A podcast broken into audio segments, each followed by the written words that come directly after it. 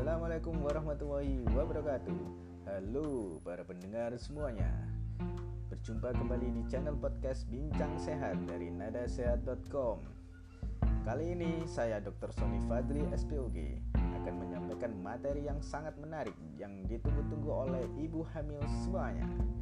Saya akan menyampaikan materi mengenai ibu hamil dengan infeksi hepatitis B. Namun, sebelum saya mulai berbagi materi, saya ingatkan kepada ibu-ibu semuanya untuk menginstal aplikasi Anchor di H P masing-masing. Dengan aplikasi Anchor ini, ibu bisa membagikan rekaman suara kepada halayak berisi edukasi atau percakapan. Namun, tidak berhenti di situ. Setiap rekaman suara yang ibu bagikan akan dibayar rupiah oleh aplikasi Anchor. So, jangan sia-siakan kesempatan ini. Install aplikasi Anchor sekarang juga. Mari kita berbagi. Nah, ibu-ibu semuanya, kali ini kita akan membahas mengenai materi yang sangat menarik. Ibu hamil dengan infeksi hepatitis B. Saya ingatkan kepada ibu-ibu semuanya, mendengarkan materi yang saya sampaikan ini dengan rileks, ya. Ibu bisa sambil minum kopi, sambil bercengkrama dengan anak-anak, dengan suami, juga boleh mendengarkan sambil menyiram tanaman. Tapi nanti kalau ada hal-hal penting, bisa ibu catat di note. Barangkali bermanfaat bagi ibu dan bisa disampaikan ke yang lainnya. Jadi infeksi hepatitis B. Infeksi hepatitis B ini bahasa awamnya disebut dengan penyakit kuning. Bahasa lain orang bisa menyebut penyakit liver. Ini bisa menyerang anak-anak, dewasa, manula, baik laki-laki perempuan dan juga termasuk ibu-ibu hamil. Infeksi hepatitis B ini merupakan tiga infeksi yang sering diderita oleh ibu hamil. Yang pertama H I V, yang kedua hepatitis B, dan yang ketiga sifilis. Dikatakan lebih dari sembilan puluh persen penyakit infeksi yang menular langsung pada bayi berasal dari ibu yang terinfeksi ketika penyakit ini. Maka kenapa Badan Kesehatan Dunia dan juga Kementerian Kesehatan Republik Indonesia berusaha memerangi ketiga penyakit infeksi ini, dan salah satunya hepatitis B, melalui sebuah program. Kalau di Indonesia, ibu hamil ketika melakukan kunjungan antenatal, kunjungan kehamilan atau pemeriksaan kehamilan ke dokter maupun ke bidan, akan dilakukan pemeriksaan ketiga penyakit infeksi ini, hepatitis, eh, H I V, sifilis. Bila ada hasil positif dari ketiga penyakit infeksi ini dan termasuk hepatitis B, akan dicatat di buku K I A atau di buku Pink. Ketika Anda terdiagnosis hepatitis B, Puskesmas Dinas Kesehatan akan melakukan pencatatan dan ibu akan dilakukan persiapan penanganan seperti diberikan antivirus dan juga persiapan vaksin hepatitis B yang bisa diberikan kepada bayi ketika sudah lahir nanti. Selanjutnya, kita akan membahas mengenai peta persebaran infeksi hepatitis B. Kalau dari informasi yang dibagikan C D C tahun dua ribu delapan menyebutkan Indonesia masuk kategori infeksi hepatitis yang tinggi di atas delapan persen. Sebagai perbandingannya, di Australia ini masuk kategori rendah. Jadi harap berhati-hati ibu-ibu di Indonesia karena masuk ke dalam kategori tinggi ya. Berikutnya, sepertiga populasi dunia pernah terpapar hepatitis B. Dikatakan tiga ratus lima puluh hingga empat ratus juta yang mengidap hepatitis B. Kalau di Indonesia, angka pengidap hepatitis B dikatakan empat sampai dua puluh persen, dengan sebuah catatan yang sangat sangat penting diingat. Proporsi di luar Jawa lebih banyak dibandingkan di Jawa. Jadi ibu-ibu yang saat ini sedang berdomisili atau tinggal di luar Jawa, harap hati-hati. Berikutnya, penularan infeksi hepatitis B dari ibu ke bayi ini biasanya terjadi pada periode perinatal, jadi mendekati persalinan. Dikatakan sembilan puluh lima persen bayi yang tertular akan menjadi hepatitis B kronis atau hepatitis B yang lama, lebih dari enam bulan bertahan di darah. Dari data riset kesehatan dasar Kementerian Republik Indonesia tahun dua ribu tiga belas hingga dan dua ribu delapan belas, itu kita bisa melihat angka hepatitis B ini trennya makin naik di semua provinsi, menunjukkan demikian. Jadi angka hepatitis B yang trennya makin naik ini secara otomatis dalam populasi ibu hamil dengan hepatitis B. Kalau kita membicarakan infeksi hepatitis B pada kehamilan, itu berarti kita sedang membahas apa efek infeksi ini terhadap ibu dan apa efek terhadap bayi. Dikatakan dari penelitian-penelitian, infeksi hepatitis B ini dikaitkan dengan diabetes gestasional atau diabetes yang terjadi pada kehamilan, sedangkan saat di luar hamil ibu tidak ada tanda-tanda diabetes. Juga dia dikaitkan dengan risiko terjadinya perdarahan pasca salin dan juga kelahiran prematur. Bayi tidak langsung menangis ketika dilahirkan.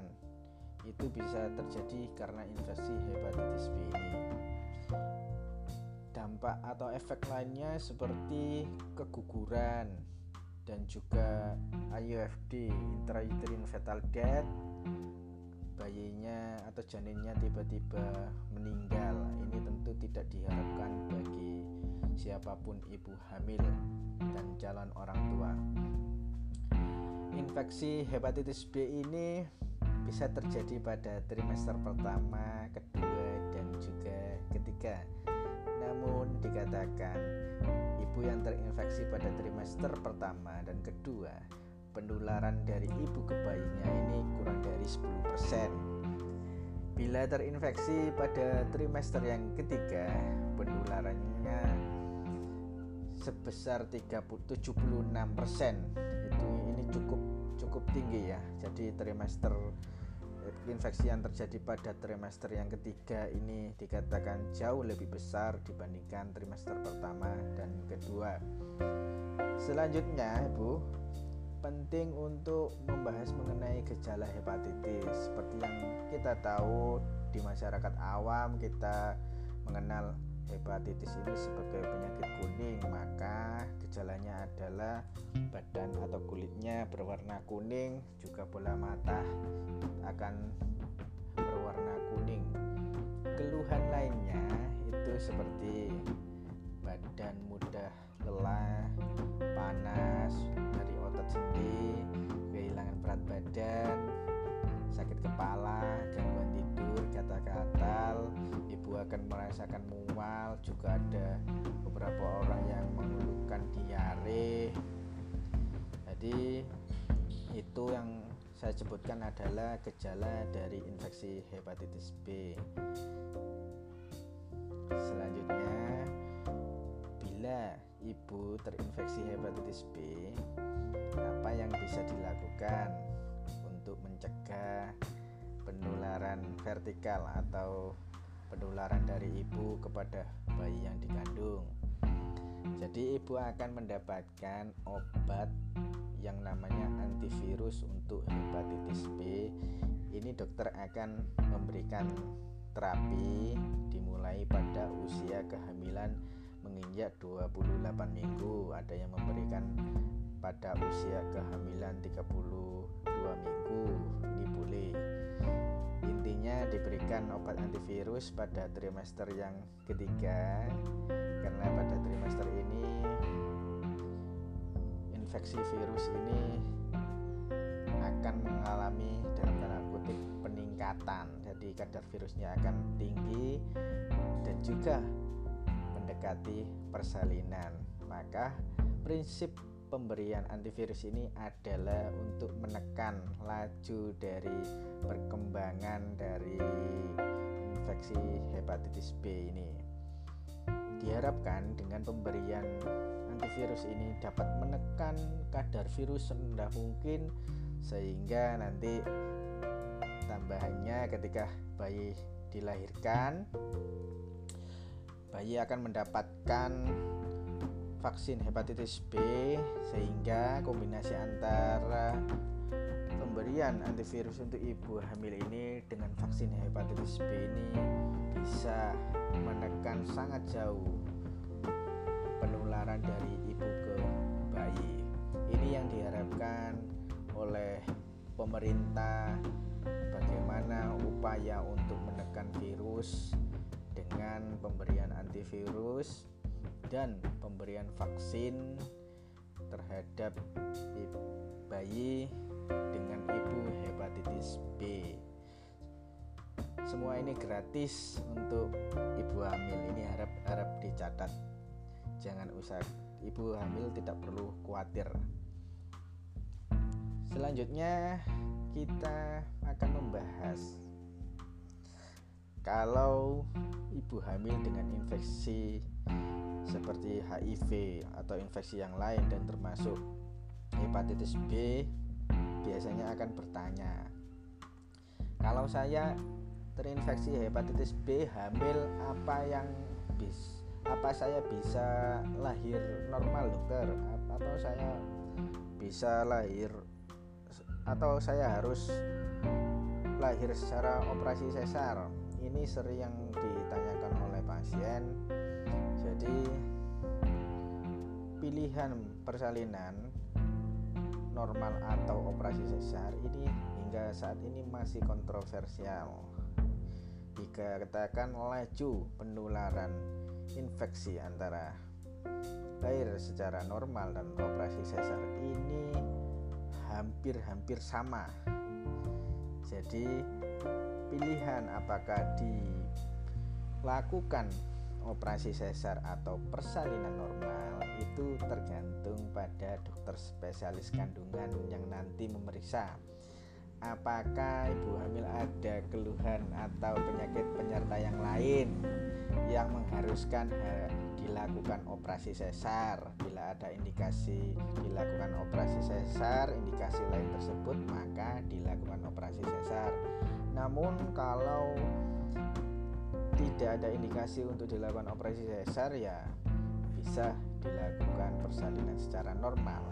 Nah, tentu nanti bidan atau dokter yang menolong akan mempersiapkan diri dengan e, alat pelindung diri yang memadai untuk atau ketika menolong persalinan.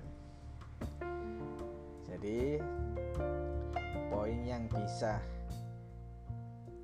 diringkas, poin yang bisa diambil dari materi yang saya sampaikan kali ini adalah yang pertama, ibu hamil harus mengingat bahwa triple eliminasi infeksi H I V, hepatitis B, dan sifilis itu merupakan program wajib pemerintah yang diharuskan oleh pemerintah terhadap ibu hamil ketika kontrol di dokter kandungan, dokter umum atau bidan saat kunjungan trimester pertama. Dilakukan deteksi awal adanya infeksi hepatitis B ini.